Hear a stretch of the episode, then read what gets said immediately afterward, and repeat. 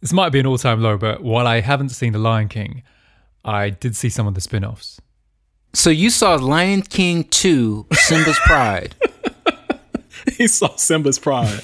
I think I think I did. I think I did. Oh man. Soundtrack wasn't banging, let me tell you.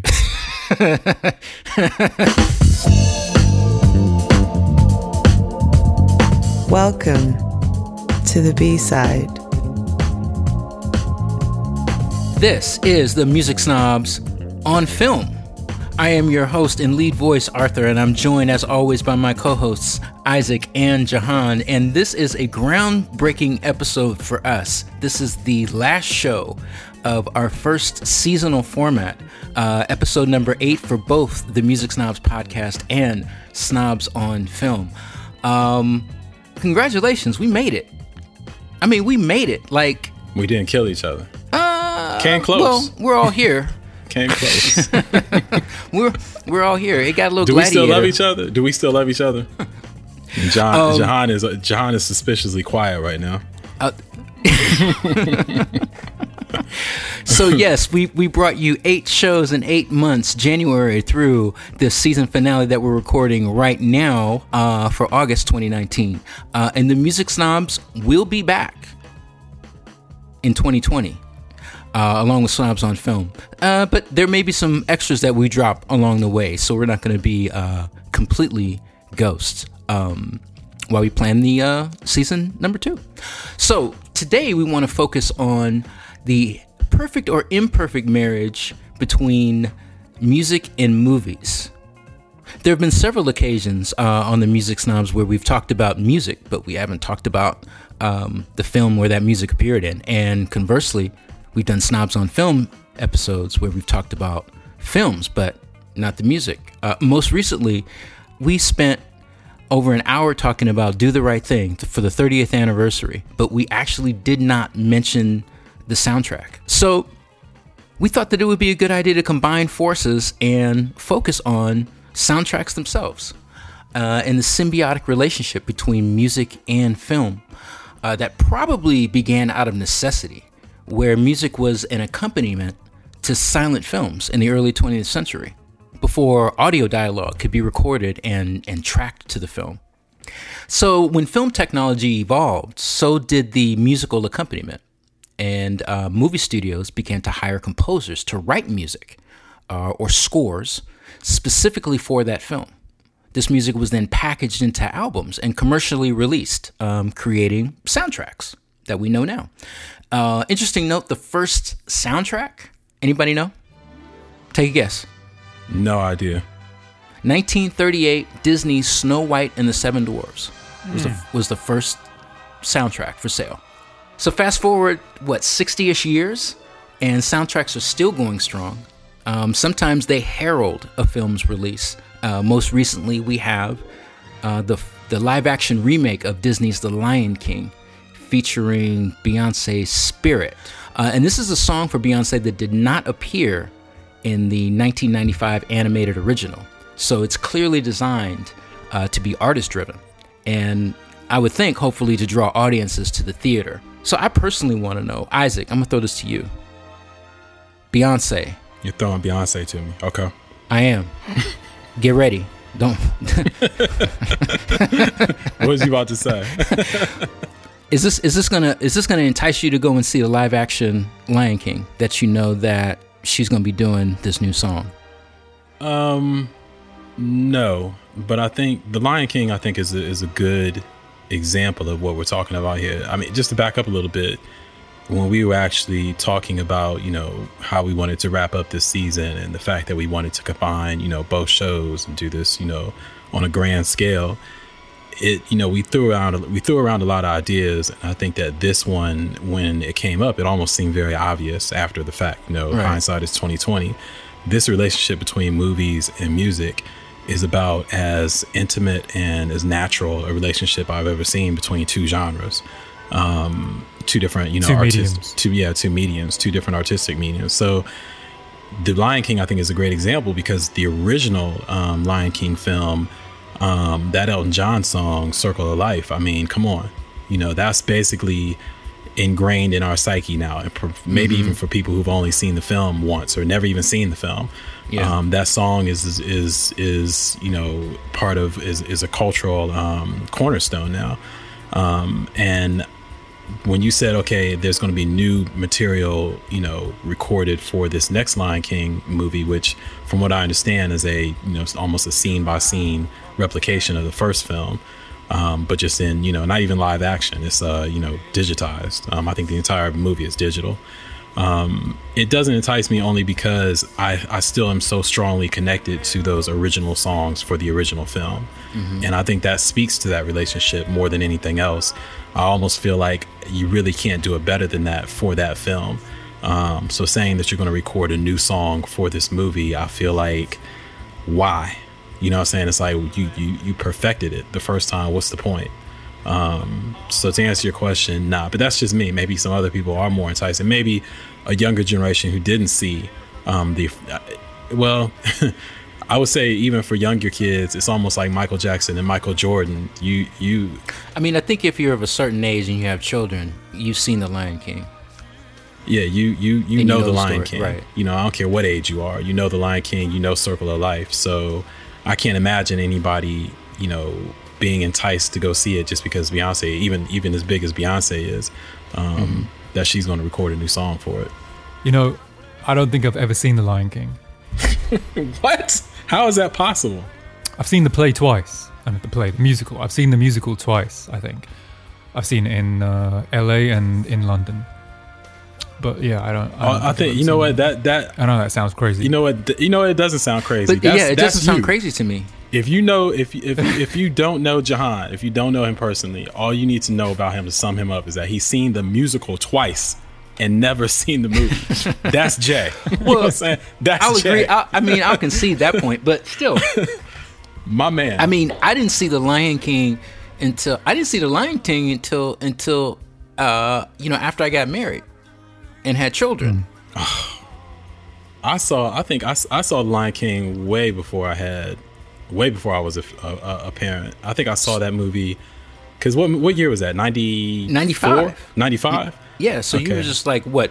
I you know, was early mid twenties. early twenties or whatever. I think I was still a teen, but I saw that movie when it came when it came out. You know, that was one of that was of that era, and I think that this is this is um, germane to the topic because Mm-hmm. that was that era of films of Disney films that transcended age, and all of a sudden, you know, grown people could go see these movies even without kids. And part of that, I think, part of that enticement was the music. Hmm. Yeah, I mean the first the first soundtrack album was a Disney movie. I think that speaks volumes. So, but you get my point though. Like, okay, so the early Disney movies, you know, going back to what Arthur is talking about, you know, 30s, 40s, 50s, on through all the time before any of us were born. Yeah, those had you know music in them and, and these songs that became indelible to the culture. But I think in the in the in the 90s, you know, Aladdin, Lion King, and I think there oh uh, uh, Pocahontas, and then there was uh, a couple other ones um, Nemo later on in the 90s, early 2000s. It became these things where, you know, yeah, you could take your kids to them, but then adults was, were loving these films as well. And I think the music has something to do with that. You know, the, the Circle of Life is, is a great But- tune, but if you are an adult, you probably get a little bit more meaning out of that song than maybe, you know, a nine year old is getting. Sure, I can believe that. But I, I mean, I do, I do believe that there is an artist-driven component. I remember in 1999, Disney did an animated Tarzan movie, and Phil, and the fact that Phil Collins did the soundtrack, that mm-hmm. was part of the promotion. Mm-hmm. Elton John doing music for The Lion King was part of the promotion, and it kind of, I don't know, it, it, thinking about it now, it's kind of baffling. Children don't care about that. They don't know who Phil and Collins is, right? Their parents know who Phil Collins is. Maybe yeah, and adds. I think it adds a bit of prestige to the film as well. That we take we're taking Uh-huh. this very seriously. And in these films, let's let's let's be clear about this. In the films that we're talking about, the songs are you know these are musicals. The songs are sung by the characters in the film. They have to do they move the plot forward. You know they're they're not like background material. So I could see in that context, yeah, saying, okay, well, Phil Collins is writing the songs for this movie. It's almost it's the same as saying this person is acting in this movie or this person is directing this film. Mm-hmm. Mm-hmm. You know, speaking of Phil Collins, he's got that cat's got a disproportionate number of his songs featured in movies. Oh yeah. Oh man. Often they'll use the same song over and over again in different movies. Yeah, my I mean my ultimate my ultimate ultimate movie song. I've never even seen this movie. Is Against All Odds. Yeah, you mentioned that on another show, on a different show. yeah, that's like my that's that's it for me. But okay, I'm glad you brought that up because I mean I don't want to I don't want to stay too long in the in the animated world because this exists also in uh you know in you know movies with real people acting in real humanistic situations where where the song of the film is part of the driver for the film itself. I don't know mm-hmm. if I phrased that. I don't know if I phrased that right, so forgive me. But okay, against all odds. Mm-hmm. Yeah. Here's another, uh, "Kiss from a Rose" by Seal mm-hmm. from Batman Forever, which might be on everybody's bottom three list of Batman movies ever made. Right. But the Right. the song is absolutely fantastic. Well, I, I think though there's there's two different things we're talking about, and it's interesting to me because in one category you have these songs that actually are, uh, like I said before, very closely connected to the plot of the movie. You know, you talk about the great James Bond songs. You know, not the you know the the um, the Goldfingers or the uh, Diamonds Are um, Forever. Diamonds Are Forever or the the Thunderballs, whatever. You know, um, Nobody the does it better. The, the, the Skyfalls. You know, you talk about these songs that open up the movie and give you a glimpse of what you're about to see for the next two hours. But then in the other category, it, it's really interesting to me. Like you're talking about the early movie houses with the with the silent films used to have the music pits. So you you know you would have people playing piano or you know uh, I've seen I've actually seen films that depict that you know the the uh, before the talkies came out or I, they were called talkies weren't they? Or Yeah. no, they were the silent films and then the talkies. Right. So the silent films um, where you'd have musicians there playing music. The need for music you know it wasn't enough just to come to this movie house and watch this film and read the sub read the the, uh, the subtitles or whatever. Um, you had to hear music. I think that really speaks to it. So it's almost like two different things. And this marriage between them seems very innate you know between music and movies. It seems almost necessary to the point where i'm wondering um, you know can obviously music can live without film but can film live without music I think film can live without music, but but and I'll we, give we you should an be, and we should be clear we're, we're talking about soundtracks and songs and not scores Right, right, That's right. a good point. They're, they're totally, totally distinct. I mean, uh, a song could be anything. It could be written for the movie. It could be just used in the movie, but it could actually come from somewhere else. It can already be out there. It can be old. It can be new. Whereas scores are typically written specifically for the movie. Generally incidental music, often orchestral. Yeah, I do want to kind of focus in on what you love more, the you know the movie or the song, and to your point about film not being able to exist without music.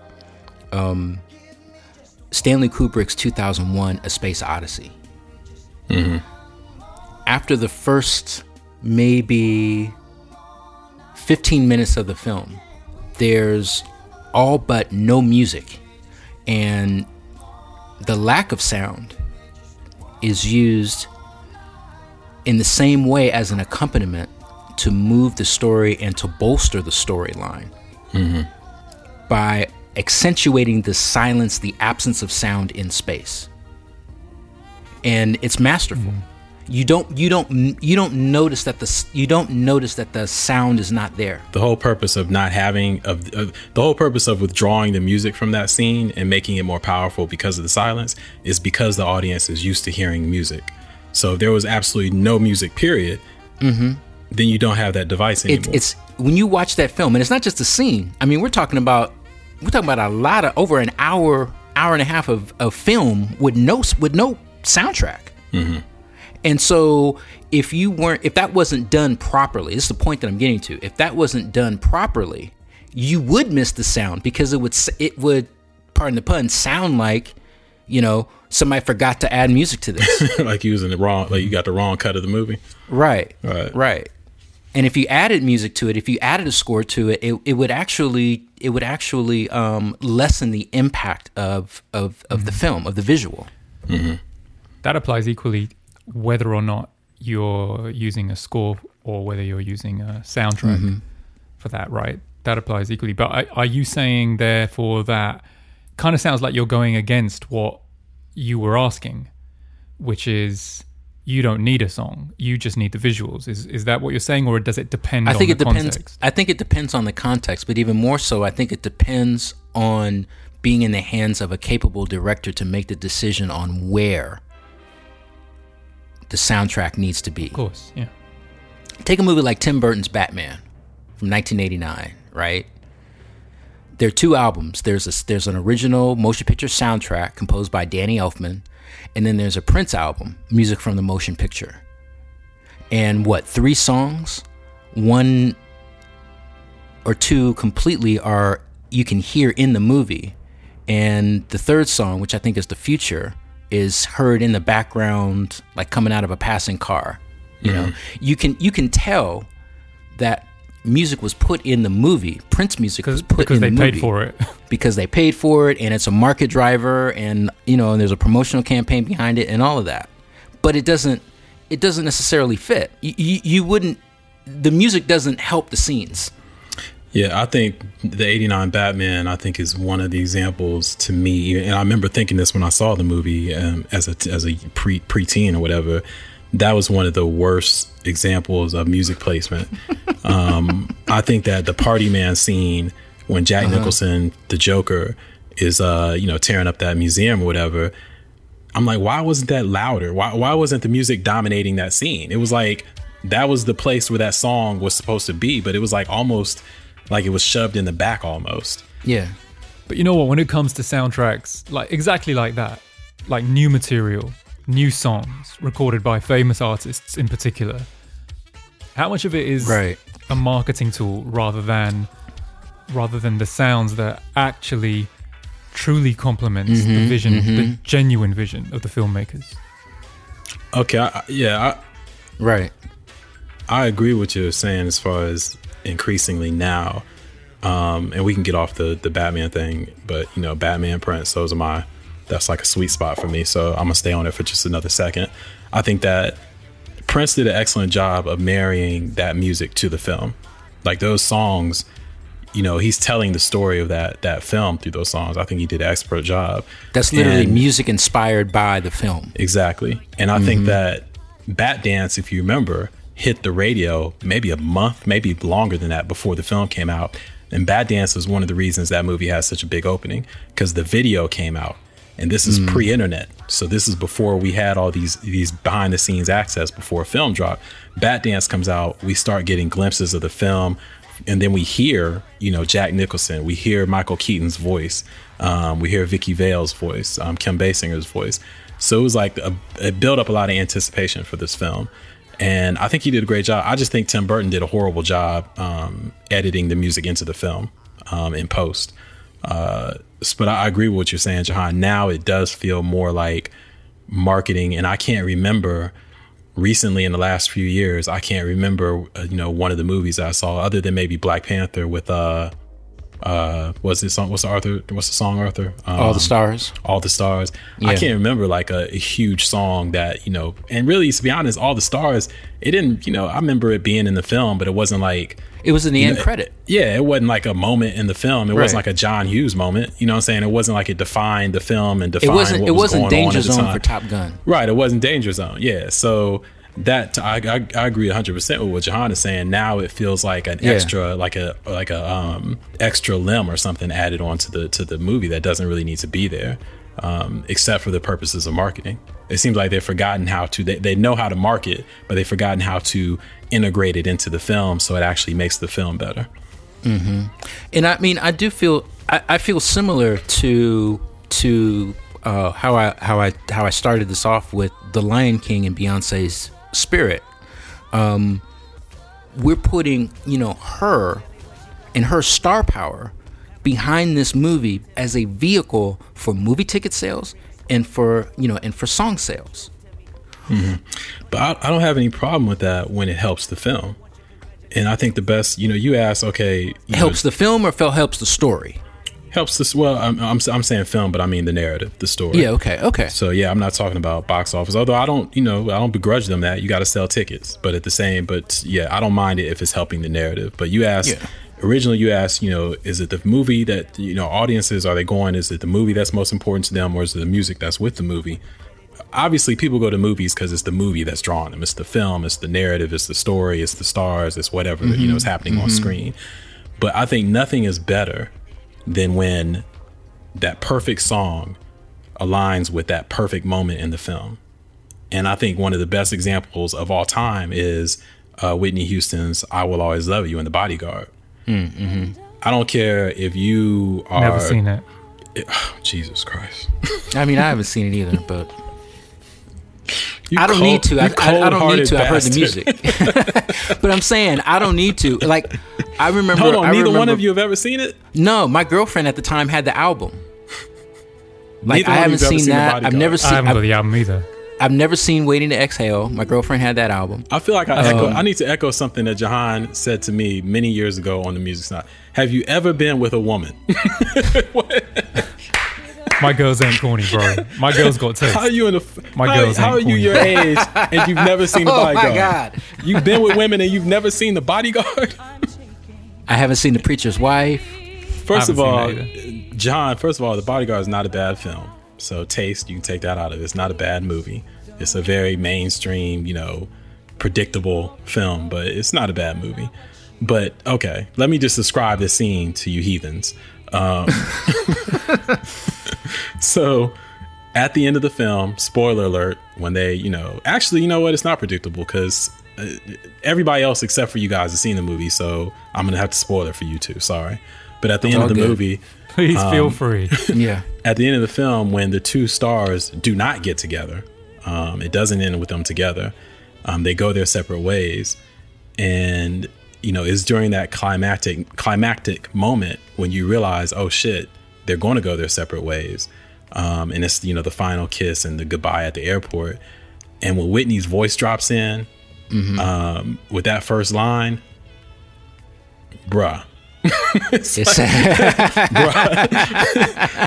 I don't care how hard you are. You know what Uh-huh. I'm saying? I don't care how tough you are. I don't care. I don't care. That hits you. You're gonna feel that one in your heart. You know what I'm saying? Because it's perfect. water? No, it ain't even about. It ain't because it's it's almost not. It's not so much sad. I guess it is sad, but Uh-huh. it's just like a perfect moment. It's like, damn, if you gotta say goodbye to somebody, let that shit be playing when you're saying goodbye. You know, it's Mm-hmm. just it's just a. Per- and from a um technical standpoint, from an artistic standpoint, you I just can't appre- believe that this is your example. I mean, like, no, no disrespect, but this, what of a perfect song and a perfect time in the movie.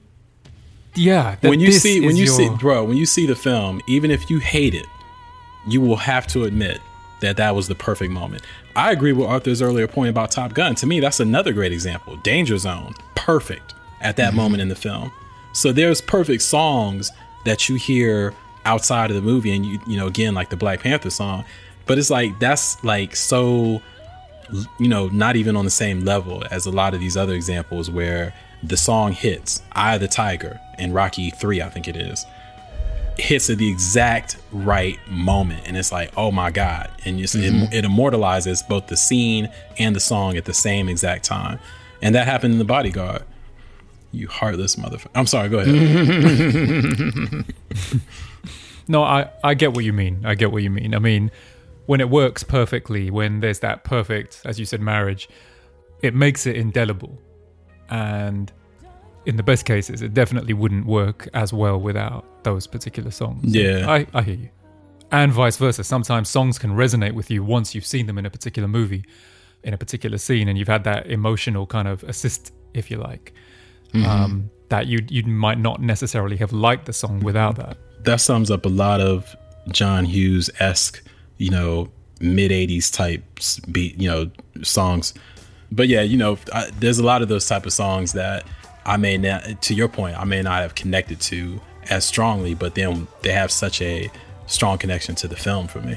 But I think that for everything we've talked up until this point, we're talking about music being added in post. But I know I've read articles, I've seen directors talking about it and writers who specifically write, you know, a scene with a certain song in mind. Or mm-hmm. Mm-hmm. they they you know, Michael Mann um, famously solicits specific artists, you know what I'm saying, to get, you know, specific music into his movies. Um, yeah, absolutely. I mean, I'm I'm not the biggest fan of his necessarily, but um, Quentin Tarantino, he has a library like knowledge yeah. of everything that goes around film, and including all the soundtracks over the years and songs that have been used in different films, etc. And I think he, by his own admission, sometimes he's seen a film and thought, ah, this would go perfectly in this scene, or you know, oh, I'm going to use this for that. Does that sometimes get in the way for you guys? Does it take you out of the movie sometimes? Uh, yes and no. Sometimes it can be distracting. You know, if I've seen a film that uses a particular song to great effect, to see it in another one, it, it can be hard for me to separate my memory of that other film and everything that goes with it. So sometimes perhaps the filmmakers just like the song and they want to use it again. It's nothing to do with the other movie, but sometimes I wonder if they're trying to capitalize on the power that a previous scene in a previous movie had, and they're hoping that that will trigger the same sort of feeling when you watch their film. Um, mm-hmm. But then, you know, like I can't be mad at people who do it. I suppose if if I'm not mad at hip hop because you know, it's sampling, I guess. You know, Quentin Tarantino is digging in that respect. Yeah, but I think that, and this, I think, I know before we move off of this, I think that to answer or to kind of go back to what Arthur was talking about earlier about the marketing, what we're seeing now is that not only are is are, is music and, and songs, are music and songs being used um, for particular scenes within the film, they're being they're being used to sell trailers, mm-hmm. and these are songs that won't even appear in the in this in the movie, the finished product one of the biggest examples is uh, Logan. Logan came out, I think it was last year, 2017. I think it was early 2018. Logan came out, and one of the first trailers had Johnny Cash's uh, Arthur. What's the song that starts with "I Hurt Myself Again"? Is that the name of the song? I don't know. I'm not Johnny Cash dude. No, well, I think the song. I think the song's just called "Hurt," but I don't remember how the lyric starts. But go ahead. Okay, so, you know, Jay, you know what song I'm talking about. It starts with "I Hurt Myself Again." Isn't it? Isn't it originally a Nirvana track or something? At Nine Inch Nails. Nine Inch Nails. So mm-hmm. it's, it's, it's, and he did it. Uh, apparently, he did it much better than they did. So I've seen that song in a lot of different clips for a lot of different television shows, films, etc. But it really worked well in this trailer for Logan. Um, mm-hmm. The trailer was perfect. You can tell that the trailer was perfectly matched to that song specifically. And it was, I think it worked, you know, it, it helped to sell, you know, it helped to get people excited about this film but I'm kind of torn as far as like how do I feel about that because it's like that I don't believe the song was in the in the actual finished product. It was just mm-hmm. used to mm-hmm. sell the trailer.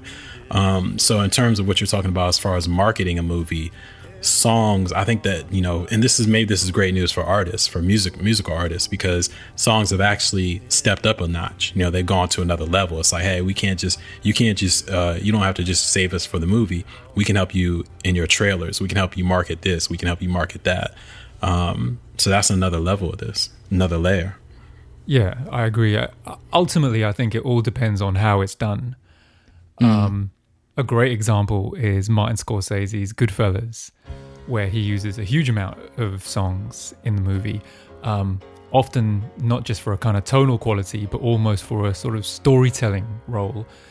Um, mm. The movie mm. it covers 25 years, and the songs sometimes are there to signify the time period that we're in and sometimes it's there to signify romance or signify mm-hmm. violence mm. or whatever but um, actually my favorite one is a very unexpected choice it's um, he uses eric clapton's layla but mm-hmm. he uses the outro to layla which is this kind of i don't know this kind of country mm-hmm. soft rock kind of vibe it's got a melancholy vibe to it but it's it's not like super aggressive or anything certainly compared to the rest of the song and he uses it to depict the discovery that the character played by Robert De Niro, Jimmy, has been murdering pretty much everybody he works with in order to keep the spoils of a particular robbery.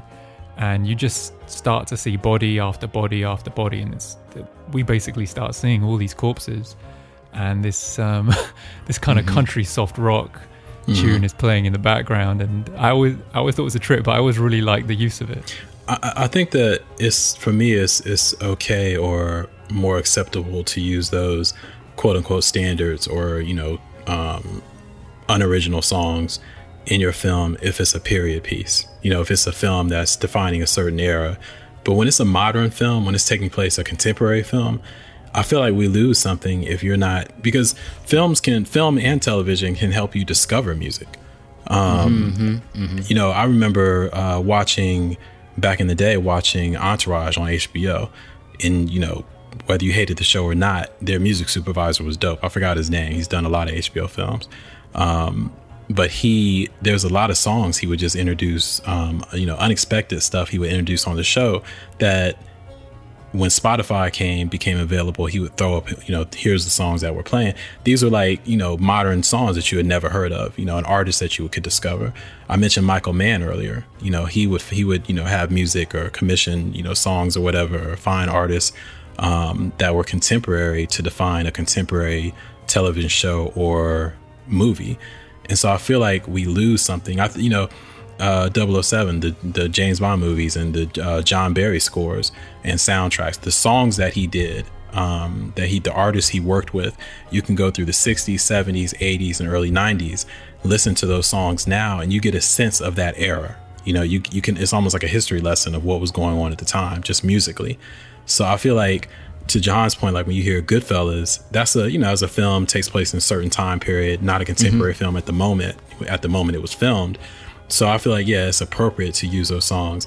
But yeah, when a Quentin Tarantino movie comes out, and you know his current one um, is obviously a, a, period piece, but if it's a contemporary film, I, I don't necessarily want to hear a bunch of old songs. Um, I feel like you lose something there in the discovery, if that makes any sense. No, it does. Mm. I, I don't know. I mean, I think it can work both ways. I think, um, like, I can't think of an example, but I'm going to make one up.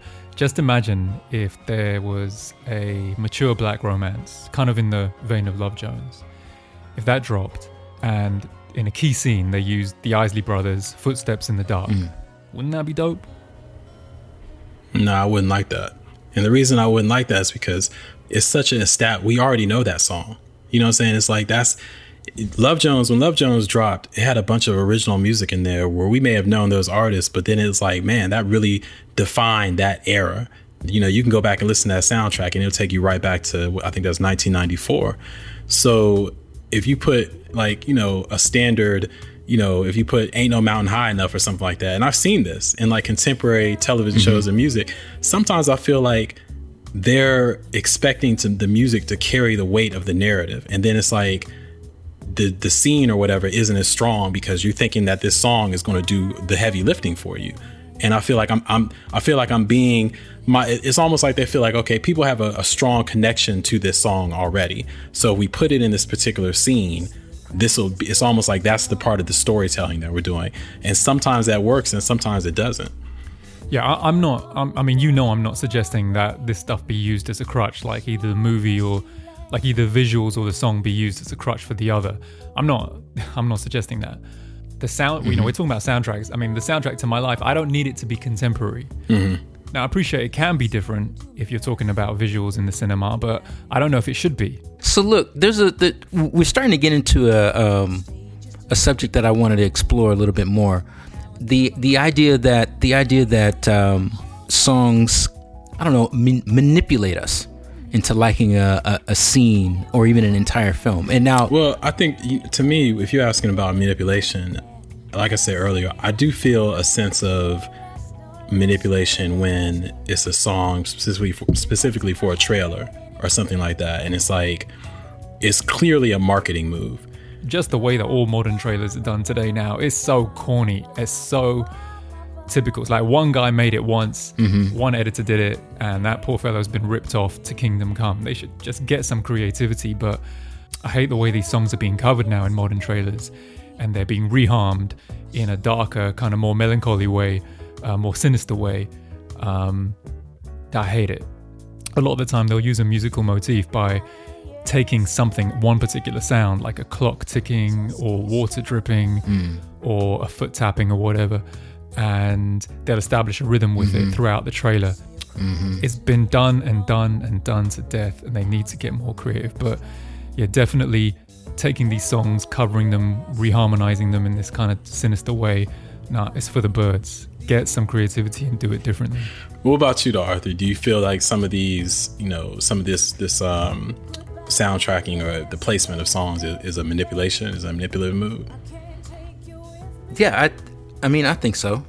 Um, you know, for the in prepping for this show, I had a really, really hard time coming up with contemporary examples of songs being, you know, a a driver for me wanting to go see the film. Um, and it was much easier for me to come up with examples of films that I either saw or didn't see on the strength of the music that was in it. For example, Flashdance. I liked the music and I wanted to see the movie that accompanied this music. Or, and notice how I said that because that's how I was looking at it, you know? Footloose is an example of me not wanting to see the film because I did like Kenny Loggins, right, right. but I, I, I wasn't, yeah, I didn't care for the tune very much. Um, I wanted to see National Lampoon's Vacation because of Lindsey Buckingham's Holiday Road. Mm-hmm. That was my joint, you know? that song doesn't that shit just put you in a good mood? But then I, I can't. just puts you in a good mood, Now yeah. I can't separate the that song from the film though. It's just like I, I hear that song and I smile because I think of not just the song, but then Chevy Chase and Beverly D'Angelo. Beverly D'Angelo, yeah. Um, but you know, most recently, I, I, I, I mean, I really struggled trying to find some some examples of me wanting to go see a movie because of the music that was that was in it. That wasn't like associated to like a that wasn't like a musical. Mm-hmm. Okay, so here's here's a good example before we move off of this. Here's a here's a quick example of to me manipulation, which went when when the music went the wrong way, and that is the Black Panther soundtrack, because this was marketed as as Kendrick Lamar's soundtrack, right? That's right, and we talked about this extensively. We talked about this extensively in a previous episode of Snobs on Film, um, which you guys can go back and listen to, um, the Black Panther episode. But this was a soundtrack that, to me, when I heard it, I was shocked because it seemed to have absolutely nothing to do with this movie. Um, I think, with the, maybe the exception of the hit song, the All the Stars song, but really, there was so much material on this album that sounded almost antithetical to the message or the, the tone or the mood of the film. Yeah, this is what happens when the purpose is not to be a soundtrack, but when the purpose is cross promo. Exactly. I was, you know, I agree with you to some degree that, yeah, there's a lot of cross promotion going on now. And I mm-hmm. think the Black Panther soundtrack is a big example of that. This this soundtrack had absolutely nothing to do, not just lyrically, it didn't have, it was lyrically as well, but not just lyrically, but just the tone, the themes. You know, it was just nothing to do with this movie. And compare that to something like with Above the Rim, um, which did, if not in exact lyrical content, and at least mood and tone, it matched that film. Um, so there does seem to be a, a disconnect now. you know where it does work though? The soundtrack for Into the Spider Verse. Yes. Wait a minute. It you know what? I'm gonna agree with you on the on the the strength of only hearing a few of the songs. I haven't heard the whole soundtrack, except but I you know as what was played during the film. Um, Yeah. I agree with you. Yeah, yeah, It that worked a fit- lot better. Yeah, it definitely fit the mood and the tone of that movie and the and, And- the energy of that Mm-hmm. film. All right, well, let me flip it on you. Let me use something that I know we're all very familiar with. The Boomerang soundtrack. Is that cross promo? I think it's cross promo. I think Boomerang's cross promo. I think Waiting to Exhale was cross promo. But I think they were cross promo, but they're also perfectly used in that film, especially the uh, uh, I don't know which came first, the chicken or the egg, as far as you know, you should have brought your ass home last night. That line or the Toni Braxton song. I don't know which came 1st but that was you know it was a perfect marriage. It, it defined that it you know it fit perfectly with that scene and with the movie, the third act of that movie. So cross promo in the sense that yeah, it had all the you know the LaFace and you know all, all mm-hmm. everybody that was popular mm-hmm. at that time was on that soundtrack. Mm-hmm. Um, but at the same time, it wasn't like the Black Panther example. It was almost like they completely ignored the movie and just made what they thought were hot tracks. Okay, but let, let me contrast it now with a film from a few years later Love and Basketball. And I'll specify hmm. two tunes that were on the soundtrack.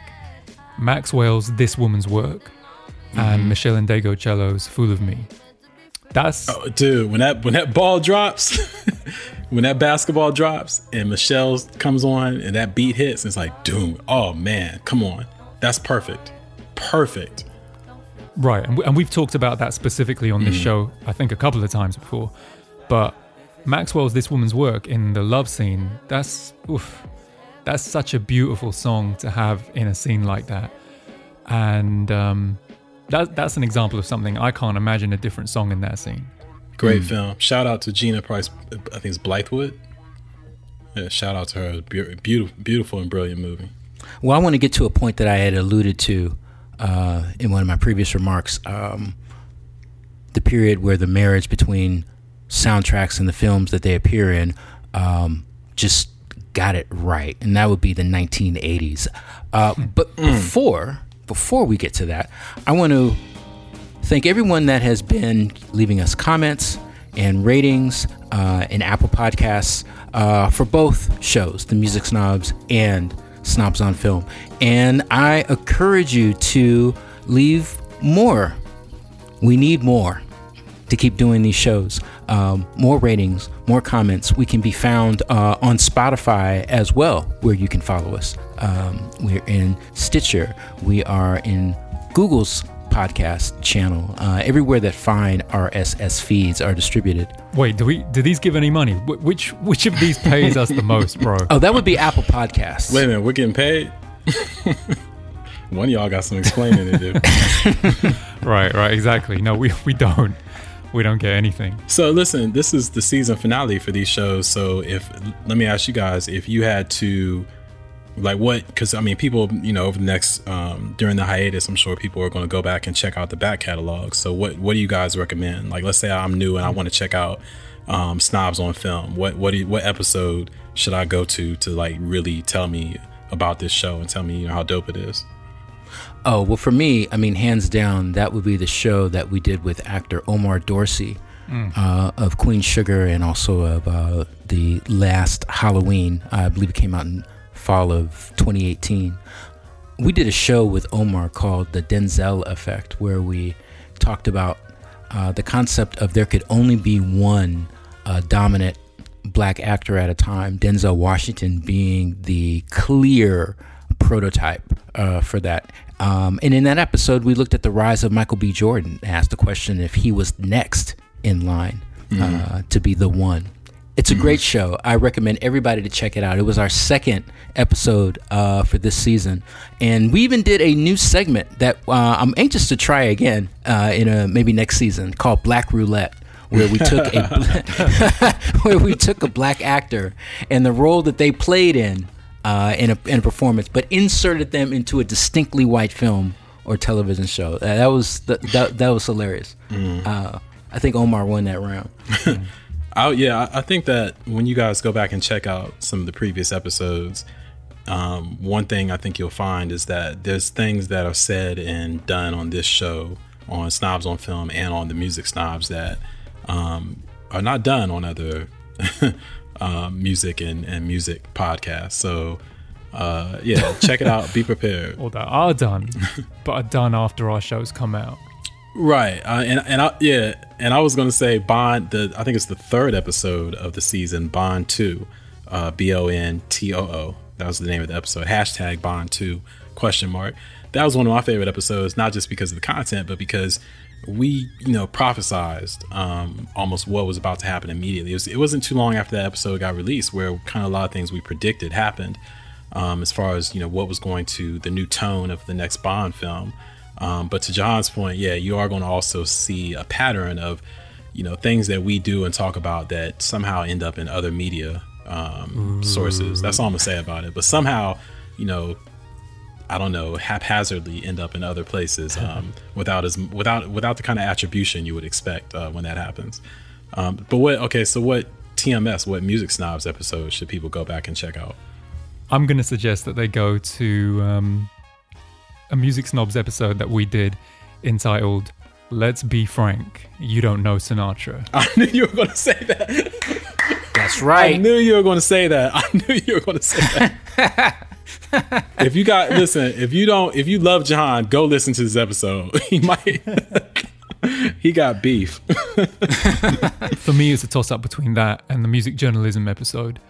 The Frank episode, I I'm partial to it because a I like that kind of music, and b I think this particular episode came out around the time of the Quincy documentary. I think so. You know, if you, if you like that documentary, our episode on Frank Mm-hmm. is a is a nice companion to that. Agreed. And also, you mentioned the uh, the journalism episode, Media Assassins. Um, I think it was number two. We had my man Daytwan uh, Thomas from Vibe Magazine was on, and excellent, excellent episode. Um, so check that out as well. Um, you know, so yeah, check out both seasons, and then there's back catalogs you guys can go and look at um, before we start doing the seasonal format.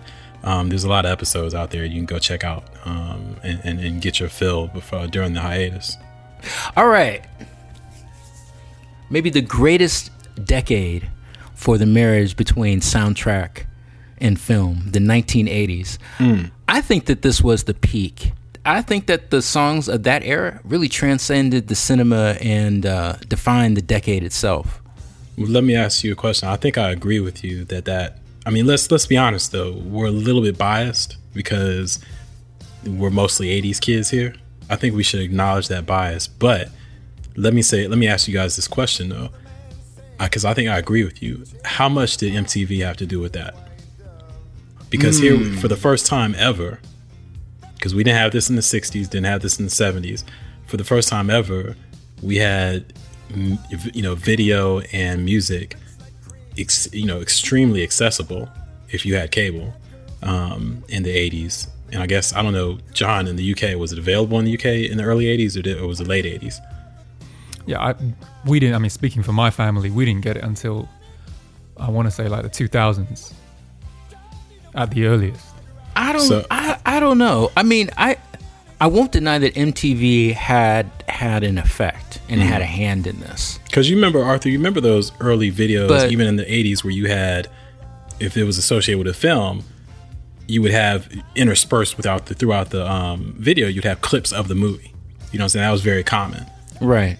so that Right, marriage right. was very even if you didn't see the film that marriage was there so the the, the actual the medium the mediums of film and you Mm-hmm. know video and music was very prominent in a way that hadn't been prominent before in our homes. So i'm just asking did that do you think that had anything to do with it? I mean, obviously MTV because it was novel, um, and because it was so far-reaching, it put videos in front of the eyes of millions of young people who went to go subsequently and see these films. I, I think that you're right. The 80s did do more, you know, is in comparison to other decades, probably did more to marry the music of these of these films with the cultural zeitgeist at the moment. And I think proof of that is that there's so many films and television shows now going back to that well. You know, Stranger Things obviously being the most prominent, but there's you know kind of like a backlash now to kind of or not not a backlash, but a um um, a throwback era now. It's like people are going to that well of the 80s and getting into that nostalgia. I think part of that is because that music so heavily, the music that was associated with those movies did a did a lot of heavy lifting as far as like a, you know capturing those moments in time. I think it depends when you grew up. I think if you grew up in those eras, it would mean more to you. But if we're being objective about it, like other eras have just as powerful songs, and you know, rather than actually rather than argue with you, I'd I'll just throw out some songs which I think are, All right. I'll just throw out some song titles that I think are pretty much um, iconic evidence of that. You have "Somewhere Over the Rainbow" from The Wizard of Oz. That's like the 30s. Um, As Time Goes By from Casablanca. That's like the 40s, I think. You have Mrs. Robinson from The Graduate. You know the Simon and Garfunkel tune. That's like what the 60s, 60s, 60s or 70s. 60s. Late 60s. Right. Six, okay. Right. You have "When You Wish Upon a Star" from Pinocchio. That's that's mm-hmm. become like the iconic mm-hmm. Disney melodic motif, right? They Disney have rinsed it over the years. Give me some 70s. S- Superfly, Curtis Mayfield, theme from Shaft, Isaac mm-hmm. Hayes. Exactly. Exactly. Exactly. Exactly. So now I'm wondering is it is it not that the 80s was the greatest era? Is it more so that the 80s was the last great era? In other Well- words, was the 80 was the 80s the last great era of you know movies from m- m- songs from movies capturing the zeitgeist of the culture? We haven't even gone into musicals, right? Like West Side Story, etc. We haven't even gone into those, and that that may Mhm. those may be a different I- dimension. I think that's a but, separate. um, yeah, yeah. I think that's separate. Yeah. yeah. So here's the thing.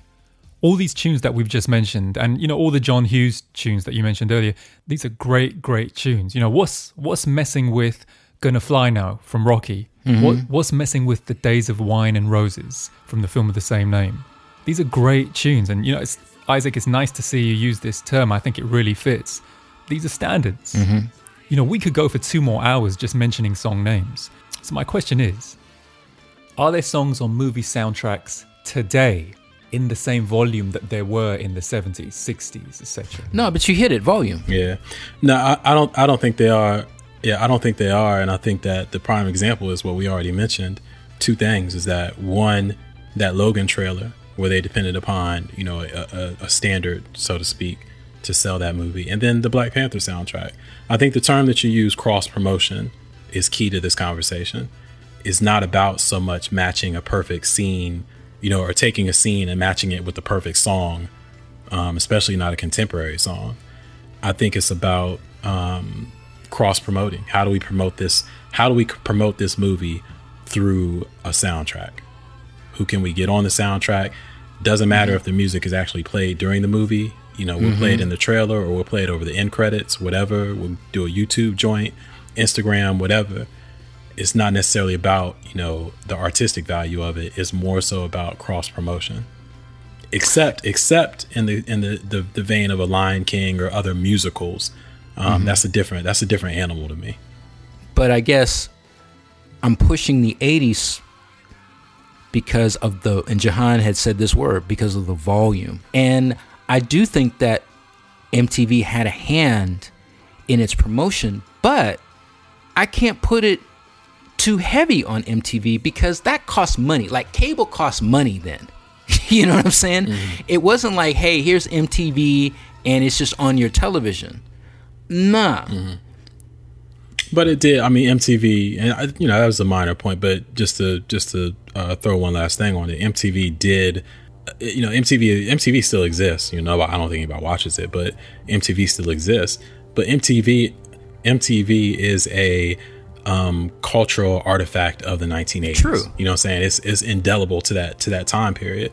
And what is MTV? It's and, music. And beyond that, 80s and 90s. Yeah, 80s and 90s, you know, Total Request Live, all that stuff. Yeah, yeah. But I'm saying, as far as the 80s are concerned, that's, you know, it's like hip hop. You know, hip hop existed long past the 80s, but it's a the infancy and the kind of the mm-hmm. golden the golden age of that or the And a lot of people call Generation X the MTV generation. exactly that's the term I was mm-hmm. looking for the MTV Yeah. generation so and we are we are that generation I just want to acknowledge that it wasn't think that- permeate, like it didn't just automatically permeate like YouTube does. Like in my house, I didn't have an MT, I didn't have MTV in my house until like 1988. damn You know, what you see, Wow. you see what I'm saying? Yeah, well John's we- got an we never excuse had he it, had an but yeah, ocean yeah. between And without, him without, and, you know, uh, without, without adding that, this is why I'm pushing it so strong. Without adding that context, you know, Mm-hmm. where did you watch videos at then it'd be like at my friend's on house. uh okay and then on like on Soul Train or whatever uh in some of the the, the local yeah, like video stations where they would jukebox yeah or something like that. Right, you know, jukebox, uh, Soul yeah. Beat in Oakland.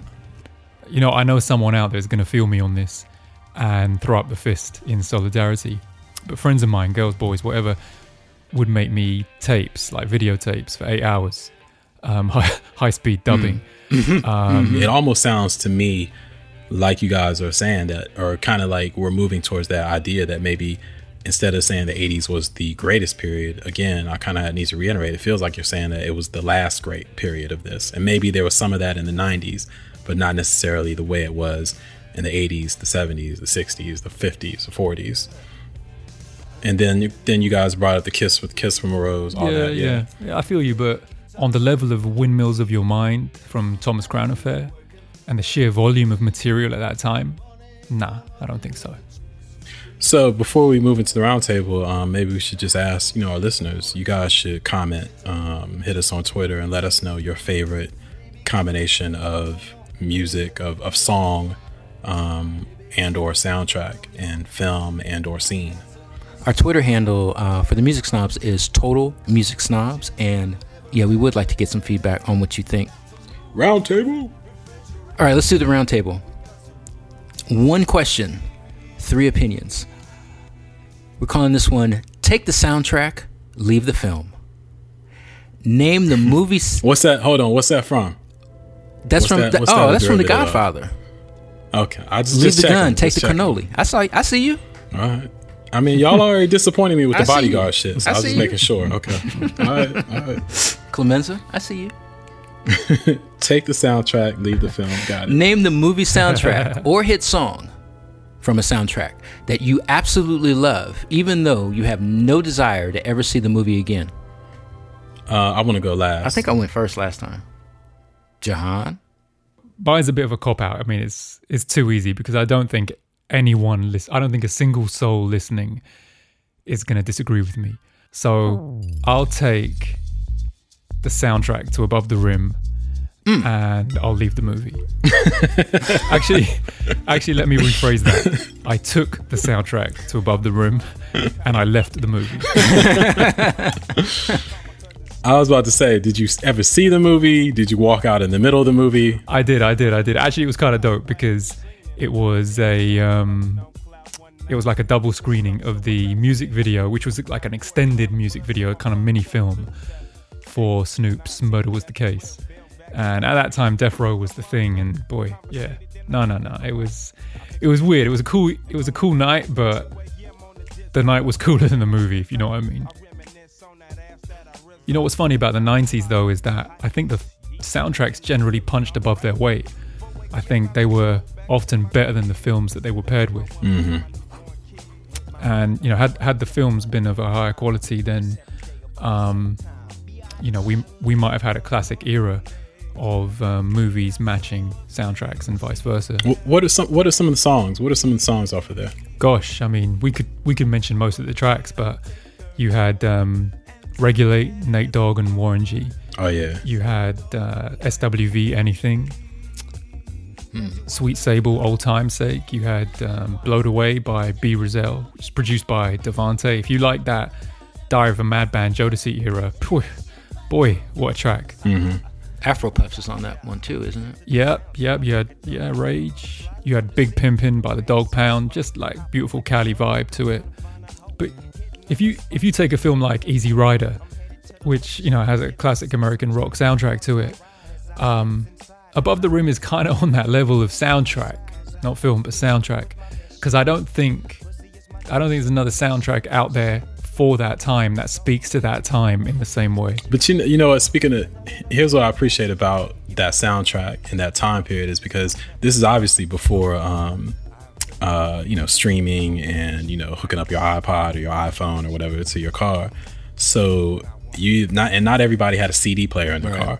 So if you had a cassette deck in your car, you needed something that banged from track one all the way to track 12 or 16 or whatever because you want you know the rewind in fact that was that was you know troublesome. That was bothersome. So you could put that i remember putting above the rim and just letting it play you know and then no matter what when you got back in your car it didn't matter what track it was on when you have all bangers like that you know and it, and it just it's just such a an appreciative experience you know. Um, that's what i remember about that soundtrack I agree with you, Jay, because I I um I may have a little bit more love for the film than you, but like you, I can't remember anything about it. Um, so I, other than I remember, uh, Pac was in it, of course, and oh boy, Tisha Campbell's boyfriend. Duane. Martin. That's all. Husband, yeah. That's all I can remember. Okay. Um, I struggled a little bit. Did a little soul searching for my pick. Um, this is a uh, this is a soundtrack that I have talked about um, in bits and pieces throughout the history of the music snobs. But I'm gonna take School Daze from 1988 and leave the film. Mmm Damn. Jesus.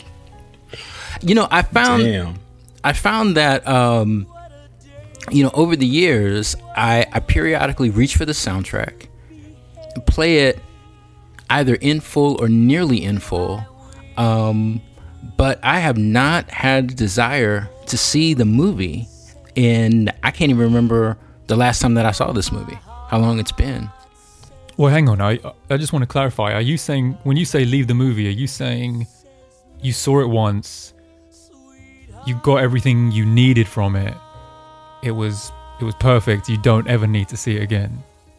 It's not the kind of movie that you need to experience repeat viewings of. That is exactly what I'm saying. That's exactly what I'm saying. Um, and I think that this is why I say I was doing some soul searching because I think that because I lived through that period in real time and had s- similar experiences that are outlined in the movie, um, it doesn't it it doesn't speak to me anymore. Can I just say that knowing knowing you as I know you, knowing where you went to university and your political outlook, I could picture you in that movie. And and you know, I mean all this is a compliment, you know. It's, Oh, it's no, I'm taking it as such. But um, Yeah. just knowing you as I know you, I would say like the experiences depicted in that movie, are, some of those Yeah. some of those are part of the fabric of your life. and so but let me let me just talk about the the premise of the film just very very very briefly. Um, it deals with half pint. It's played by spike lee. And uh, it, the, the whole film takes place in atlanta on a historically uh, an hbcu an historically uh, black college university. Um, it was filmed on Moore, morehouse college's campus which is spike's undergrad alma mater um, and Spike plays a pledge. He's pledging the most popular fraternity on campus, Gamma Phi Gamma. Um, the dean of pledges is played by Giancarlo Esposito, Big Brother Almighty, um, and Half Pint is the cousin of Dap, who's played by Laurence Fishburne, and DAP is leading student protests against the university administration for either the, for their stance on divesting in South Africa. So we're dealing with late 80s apartheid uh, was still a system in South Africa. Um, Was this before or after Do the Right Thing? this is the film before Do the Right Thing. right before. this film Okay. leading up to After that she's got to have it after before she's do the right yes, thing. after she's got to have it. Um, it deals with um, color clashes, light skin versus dark skin, um, lighter skin blacks, black females in particular, uh, wearing contacts, colored contacts, which was something that I had experienced with girls that I knew in high school and also in college. Um, dealt with hair politics, good hair, bad hair, um, good hair being straight, and you know it, it, it, it he was trying to cram a lot in the film. It's an important it's an important film to watch. And i'm going to do something that's a clear contradiction but you'll see why once i'm finished he's telling too much story. So at parts it's difficult to follow. Things are left underdeveloped. Hmm. But this was a time where, and it which still exists, but this was a time in the early renaissance of late 80s, 90s black cinema where Spike wasn't guaranteed to get another shot at making a movie. So He's leaving it all out on the field. he's leaving it all out. And you you know and I, I can't i can't i can't knock that. Um but again it doesn't for me it doesn't Yeah. hold up Yeah. over time. And in the previous episode of snobs on film you know i really waxed poetic over how do the right thing captured that that that time. It just it was a movie that was made and released at the right time even though he was telling a lot of story in that too right um, But it's but here timeless. it you're right right it's timeless. And you know in School Daze it just doesn't have that sense of timelessness uh, for me. But the soundtrack is gorgeous. I mean it's just gorgeous. I think it's his i think it's his best soundtrack um, to any of his movies that he's done. Um, side note she's got to have it it's more of a score.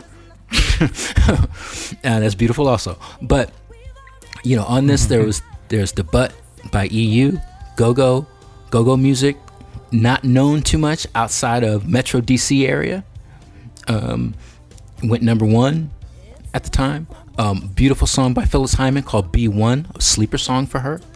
Um, two beautiful arrangements of a song called one little acorn uh, the first being played by Terence Blanchard on trumpet accompanied by kenny barron um, the master of piano uh, and also a solo version of Little a- One Little Acorn, um, piano by uh, Kenny Barron.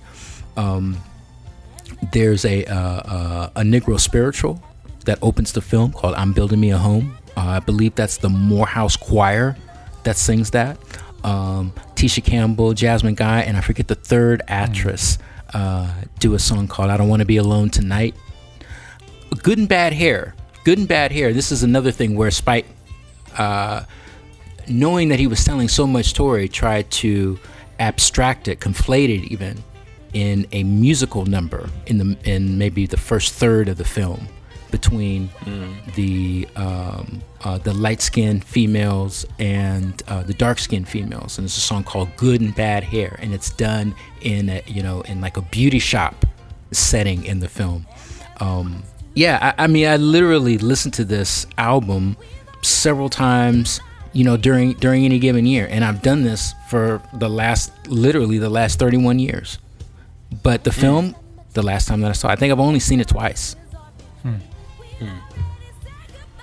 Interesting. It's interesting how a movie can, on one, one hand, a film can capture something that you can digest and then not need to revisit. Then, on the other hand, a film can capture something that you feel like you need to revisit every once in a while. That's interesting how, if you look at that, you know, uh, School Daze versus Do the Right Thing, um, somebody could probably do a, a dissertation on that. Mm-hmm. But you all had a had a had a had a significant reaction when I said it. Yeah, because I, I haven't I haven't watched School Daze in forever. And to be fair, School Daze isn't as readily available as far as you know. It's not something that pops up on television. Um, I think you know, Do the Right Thing or Malcolm X or some of his other films um, pop up more on television than, than Do the And Right. you may not you may not rate it in your top three movies of Spike Lee. right? Nah, nah. I mean, it, I'm like Arthur. Uh, it came out in what 80, 88. 88, 87? Was released. So that preceded my college years. I wasn't in college then, so for me, it, I didn't have the um, I don't have the nostalgia as far as like w- when I first saw it, I didn't connect to it in the way that maybe Arthur did because he was a couple years older than me. But looking back now, you know, if I when I did eventually see it, because I don't think I saw it in the theaters, I was too young. It was rated yeah, R. Yeah, it was rated R. Yes, It was rated R. So when I was, uh, I, I don't think I saw it until I was in Uh-huh. college, and then of course I could relate to it a little bit better. Yeah, for me, it But was it's still, I agree with your, with your, with your, you know, um, breakdown of it in the sense that yeah, I saw it, but I don't feel the need to re-see it or see it again. Does School Daze you think work better as a series of vignettes, as vignettes about college life, You mean like as as, opposed to something like as Grownish or something as- like as- that? Well, as opposed to Clockers, which to me works better as a full, compelling narrative, you know, from start to finish. Ah. you know, I think so. That's a good point. like- it would be interesting if if School Daze was the Netflix show as opposed to She's Gotta Have It. I mean, there's a lot of information to mine. In, I think in- that in would have happened if you didn't have Days. a different world. I think I think a different world became that in some aspects. It became the rated PG version, um, the PG culturally diverse version of. School Daze, um, the very PG Mm-hmm. version, the Cosby version. You, you can't say actually you can't say Cosby and PG anymore. So you know what I'm saying though. that analogy is not the same anymore. But you know, back you know, go just go back like ten years ago. If I would have said the Cosby version or something, you would have said rated G or PG at the most um, version. So yeah, it was like that that version of School Daze. But if it weren't for that, yeah, I think that would make a much better or more compelling TV show. Because those, when you take a bunch of ideas, like you said, Spike had a lot he wanted to say Yeah. at that time and cram it Yeah. in that movie. I think it got distilled into vignettes, you know, and he took and he came up with all these different vignettes and um, kind of combined them with a, a narrative. And maybe that narrative wasn't as compelling as something like Clockers or Malcolm Mm-hmm. X or um, Mo Better. Bring us home, man. So for my, I actually have two picks, and I have one. The first one is a song that I love, and the movie that I can not, I not only can leave behind, I've never even seen it and have no desire to see it. Um, and that is the song is "Lose Yourself." Um, Eminem's "Lose Yourself," and the movie is Eight Mile. Um, the song "Lose Yourself" I think is, I mean, it's it's an anthem. Hmm. You know, it's a it's a, it's to me it's on the same level of "Eye of the Tiger" and some of those. You know, you put it on in the gym and you get hyped. Mm-hmm. Um, it's just uh, you know, has one of his some of his best lines, and I think that he spit in there. You know, success is my only motherfucking option. Failure is not. Um, you know, it just to me, it's almost as if I didn't need to see the movie. Um, I really didn't have an urge to see this film, and I remember when it dropped, I didn't get a lot of you know people coming up like, "Oh man, the movie was great. You got to see it." And this was at the height of his fame, I think, when that movie came out. Um, but it wasn't. It didn't like you know rock the um, uh, the summer. Though I think it came out in the summer. But it wasn't like that. You know that one film that you had to see. Um, so I just I never felt the urge to see it. And this song though was just so powerful to me at the time. Um, and if I felt like man, I got so much out of that song, I was good. Um, I didn't really need anything else, and I still listen to that song to this day. You know, I listen to it sometimes at the gym or um, whenever I hear it on um, XM. You know, I turn it up. Um, I think it's, it's it's a great movie song, but for some reason it never compelled me to go watch this film. So I don't know if you guys have seen Eight Mile, but I, I've never seen it to this day. I saw that in the cinema. What did you think? I imagine this. I imagine this song was at the climactic moment of the movie, right? No idea. I can't remember. Damn. But yeah, I mean, you know, I think it's important. Um, it taught a lot of people about cipher culture and freestyles and, and hip hop. I think it was a lot of people's first introduction to that. You know, it's a coming of age story that's um, replicated in many other films before that. Yeah, he was at the height of that was yeah he was at his peak at that moment. Um, and I think it's funny, man, because I've never seen the film, but one of my favorite parts about the movie is it was referenced in another film, and I can't remember it to save my life right now. But two of the characters were arguing over the Mekhi Phifer reference in that song in "Lose Yourself," and how it really doesn't make sense in the sense that he re- he's referring to Mekhi Phifer as if Mekhi Phifer wasn't the actor in the movie. Mm-hmm. But and they they're arguing back and forth, and I can't remember what comedy that was in, but that almost made me want to watch the film more so than Lose Yourself, but not enough. um, okay, so that was that was my first pick. Um, so the second pick is actually a full soundtrack. it's Parade and Under the Cherry Moon. Hmm.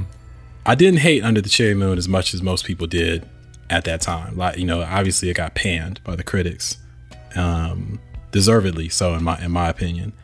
Um, but I found some good things about that movie. I remember I went to see it in the theater. There was a lot of hype around that film because it was the the file. It was the movie, you know, the first movie he did after Purple Rain, because it preceded. Um, I think the next year he did the Sign of the Times film, almost to like uh, cleanse the palate of everyone who had seen Under the Cherry Moon.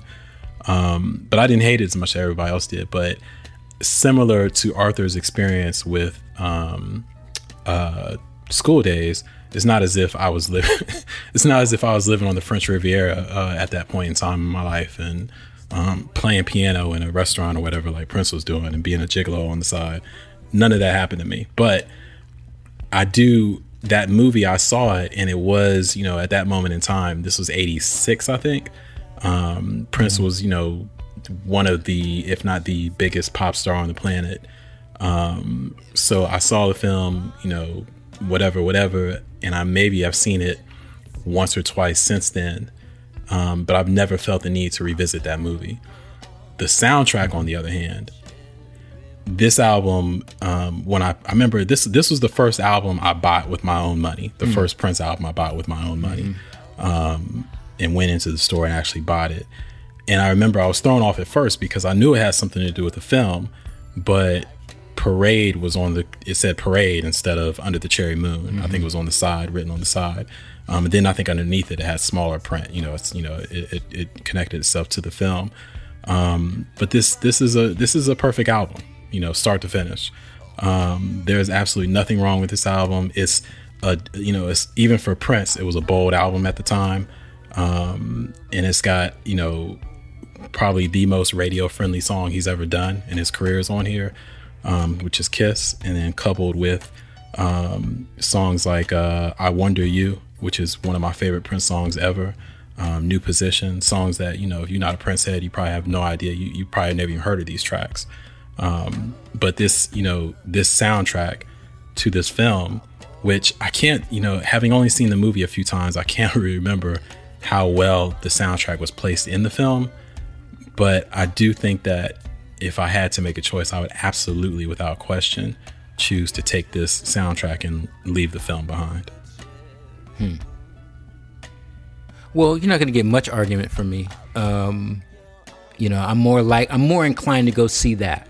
Whereas Graffiti Bridge, for example, I'm still trying to not. I'm still trying to unsee that movie. can't wait! Can't wait to season two.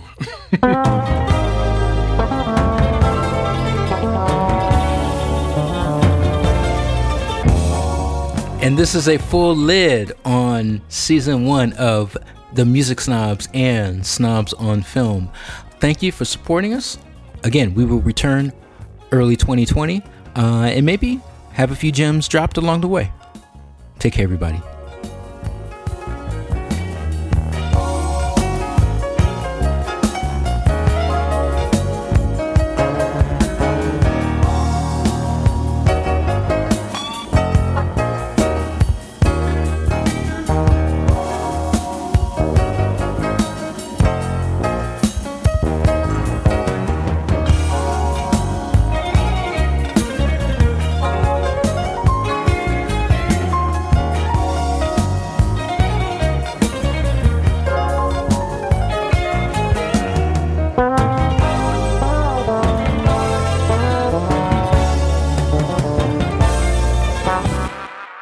Feel the same way about um, Ray Parker Jr. Ghostbusters. Listen, when that that song, let's I mean snobs or whatever. Let's be real. That song is a prime example of a of a, of a music of a song and the movie being a perfect match for each other. Oh hell yeah! Um, so yeah, I I didn't rock that back in the day on its own, but whenever it came on in the film in the beginning of that movie, it was like yeah, Ghostbusters, you know. So neither of you are going to cut for Ghostbusters 2, Bobby Brown's On Our Own. Hey, Bobby Brown's On Our Own, great track to a movie that didn't live up to that song. Yeah. Never saw it. Oh, God.